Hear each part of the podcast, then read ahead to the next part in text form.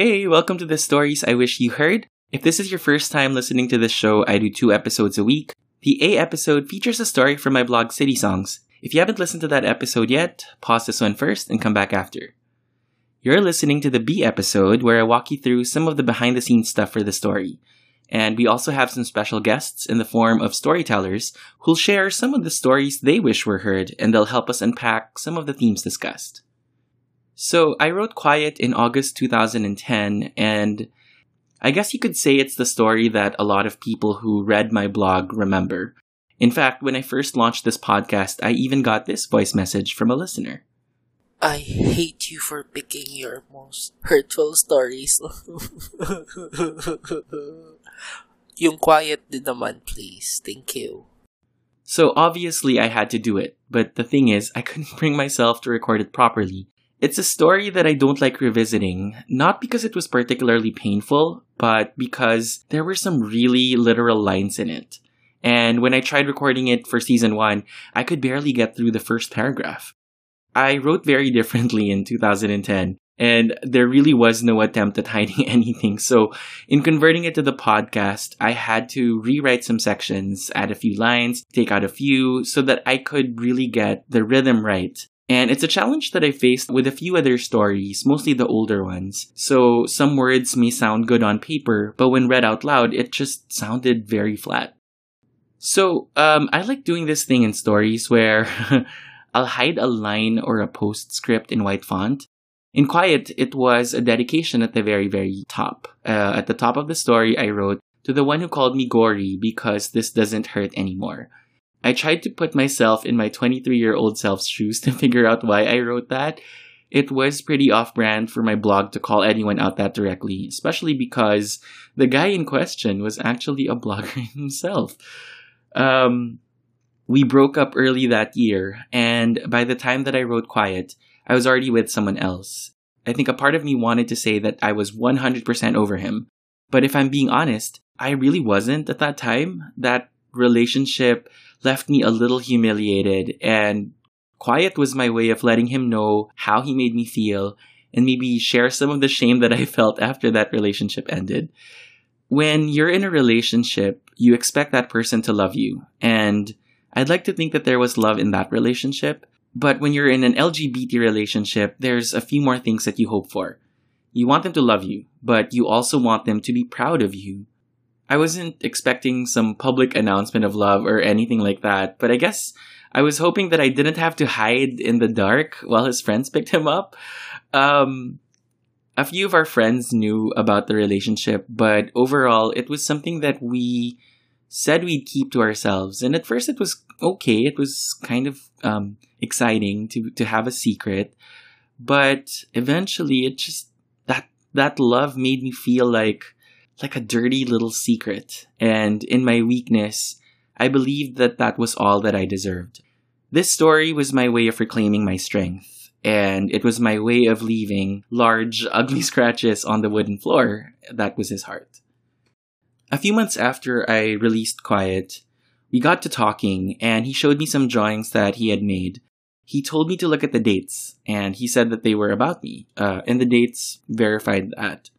So in a way, I did get my canvas in the den. It was just a little too late when I saw it. We're very good friends now. Uh, all this feels like ancient history. I mean, this was literally 10 years ago, but however short, this relationship will always be memorable because it gave birth to one of my non negotiables. If he loves you, he should be proud of you. And I don't regret how things ended. I don't regret publishing this because that for me was the big lesson that I needed to learn. When you're younger, I guess it's okay for you to take these kinds of relationships, uh, but as you get older, you realize that it's hard to be with somebody who comes with that much baggage. Eventually, I did find somebody who was proud of me, and it was something that I learned to appreciate because of this relationship that I documented in quiet. Okay, so I'm sure I'm not the only one who uh, has a similar story. So earlier this week, I asked, what would you write on your lover's empty canvas? And we had some really great entries this week. Let's see what our storytellers have to say.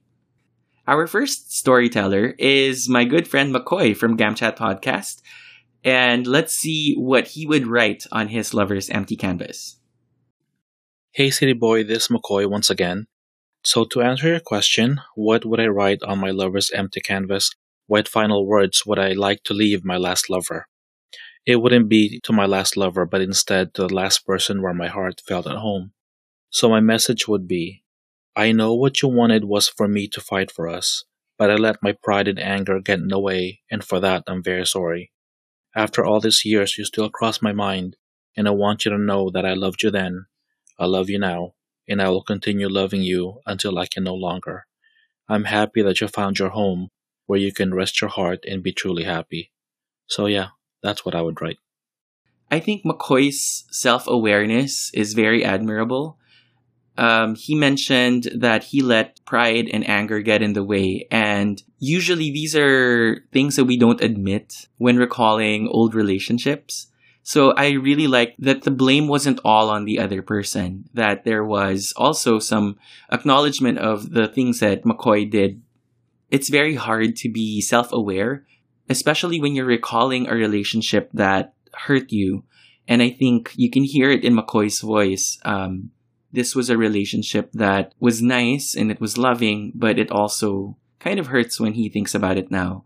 The message that he would leave on the canvas is I loved you then, I love you now, and I will love you until I can no longer. And I think that's so beautiful.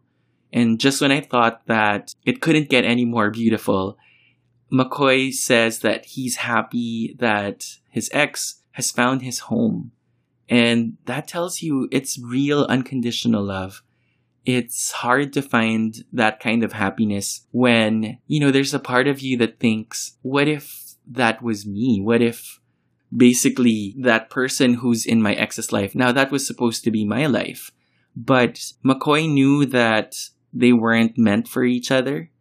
And so all of that love gets channeled into something else. And that's, you know, you're happy that this person found their home. You're happy that this person is in a new relationship.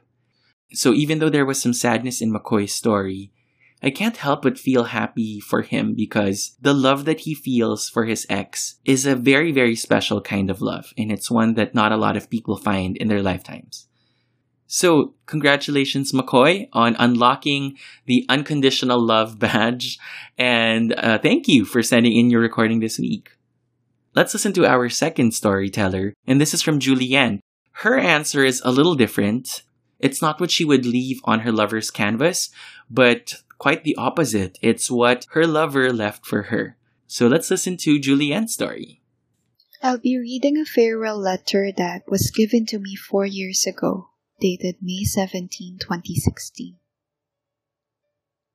That looks of yours make me want to hold your hand more want to hug you so tight and never let you go, want to kiss your lips, want to make love with you like you were mine, even for once, just for once, so I can make you feel my love and make me feel yours. I'm struggling to survive this kind of setup that you want. It's been very difficult and will be more difficult, that I know. I have no choice but to fight this feeling, hoping that one day we can be together again, even just as friends, cause I really can't totally let you go.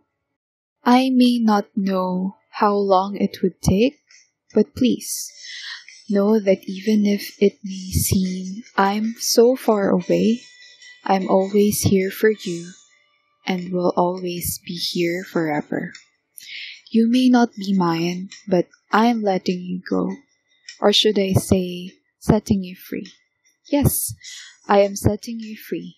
So you can live your life the way you want it without thinking of me. I wish you all the best, dear.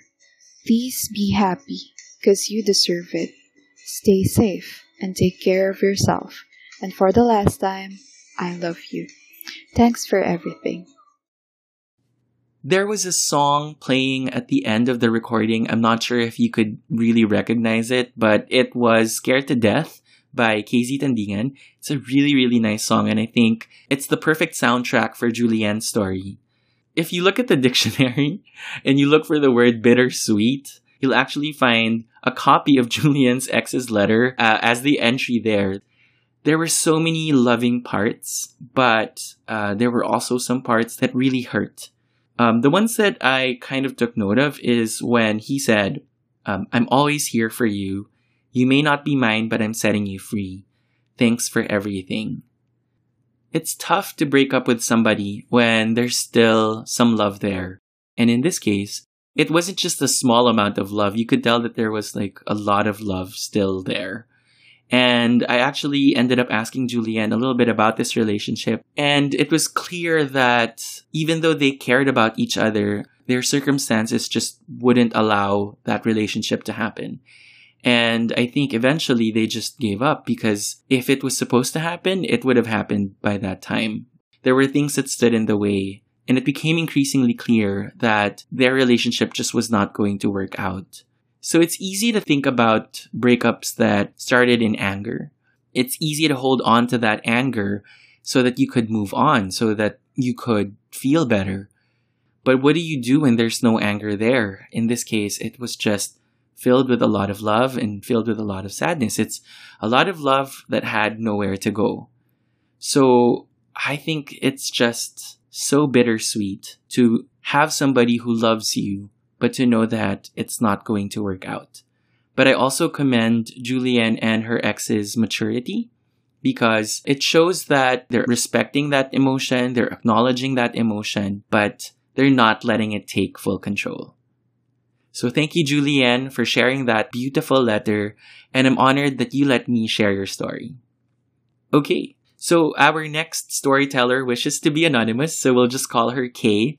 Uh, Kay has actually listened to the podcast since the first season, and she actually recorded something for the last episode. But by the time she sent it, I was already done editing, so I said we'll save that story for the next episode. She sent in this recording specifically for Quiet, and let's listen to what she had to say. It was five years that we were together, but it was only really real for that first year. Then something happened, and you made the conscious decision to stop loving me and start using me. And from then on, I spent four years trying to make you love me that way again to make you see me that way again. And it never really happened because I gave you pieces of me, beautifully painted pictures and words and declarations of love, and you took them, but you never really gave me anything back. Your canvas stayed blank. Every time you took something that I made, you took a part of me until I had nothing left. So for those four years, you tolerated me, and then you were given the reason to not have to anymore. The perfect excuse, the perfect escape, and I never even got an explanation. Okay. that really hurts. It doesn't matter how many times I've listened to that recording, it still really gives me a tight feeling in my chest. I think what hurt was that Kay spent years trying to get her ex to see her the way that he saw her when they were new. That's something that happens in, in a lot of long term relationships where you try to recapture what it was like uh, when you were in your honeymoon phase and you just really want your partner to see you that way again. She continued to hurt us with the following lines I gave you pieces of me. You took them, but you never gave anything back. Your canvas stayed blank. Every time you took something that I made, you took a part of me until I had nothing left. I think we can all relate to the feeling of loving somebody to the point of exhaustion when unfortunately you didn't even leave enough for yourself so by the time that the relationship ends, you pretty much have nothing. She said that she never got an explanation, and I think that makes it even worse. Because she tried, she gave everything, and she lost everything inside her, and yet there was no explanation as to why things ended. there are lovers who hurt us and stay with us. And it's hard because you end up with so much anger in you and it's mixed with all the love that you still feel for this person. So you end up being angry at them, but you also become angry at yourself for still holding on to those feelings, for still holding on for the hope that he'll come back. And that's just a very, very difficult position to be in. By now, I think, Kay, you have probably forgiven your ex, but I hope that you find the time to also forgive yourself. It's not your fault that he couldn't understand the love that you were giving to him. And if anything, it makes you the better person in that relationship because you gave all that you could in that relationship. And that's something that you should not regret. Wow. Uh, I did not expect that I would get uh, a little shaken by by the recordings this week. I guess the story left people scratching old wounds, and uh, and I'm honored to be able to uh, share these stories with with other people. But uh, it does kind of sting a little bit. okay, we've got one last storyteller, and this is Spiral Prince. Spiral Prince was a blogger uh, that I met in 2010, and and I sought him out uh, last week because I knew that I was going to do this story. So um, I was reading quiet and I was skimming through the comments, and I found a comment from this blogger, and it was interesting because the story was published in 2010, but he had left the comment in 2011. So it was like a full year later. And uh, I sought him out and I said, Hey, I'm doing quiet. And I know you like that story. And I was wondering if you wanted to record something for the B episode. So he did. And just like what I did in the last episode, I'm going to split this into two. So let's listen to the first part of Spiral Prince's recording. Hey, Zero Boy, good morning. This is Spiral Prince. Um, just want to say hello and thank you for finally recording Quiet, which is my all-time favorite post from your blog. So, uh, the funny thing is I had to go back and check the date to figure out what happened during that point in my life that made me comment and reach out to you and express just how the piece resonated with me and I realized that it was actually after my first breakup with my first boyfriend. During a low point in my life, I remembered that piece and I went back to it because, as beset with grief as I was, I was inarticulate and I found comfort in reading something that was able to more or less encapsulate what I was feeling as during that moment. Made me realize that, you know, eventually we, no matter how painful an experience is, wherein we eventually reach a point where we forget about something that we thought we'd remember forever, something that we we thought that would always linger at the back of our minds and inform every decision that we make that eventually we heal from a wound we think is too deep. We recover, we rise up, we reform ourselves from a heartache that we once deemed too great to recover from. I, I cannot thank you enough for writing that.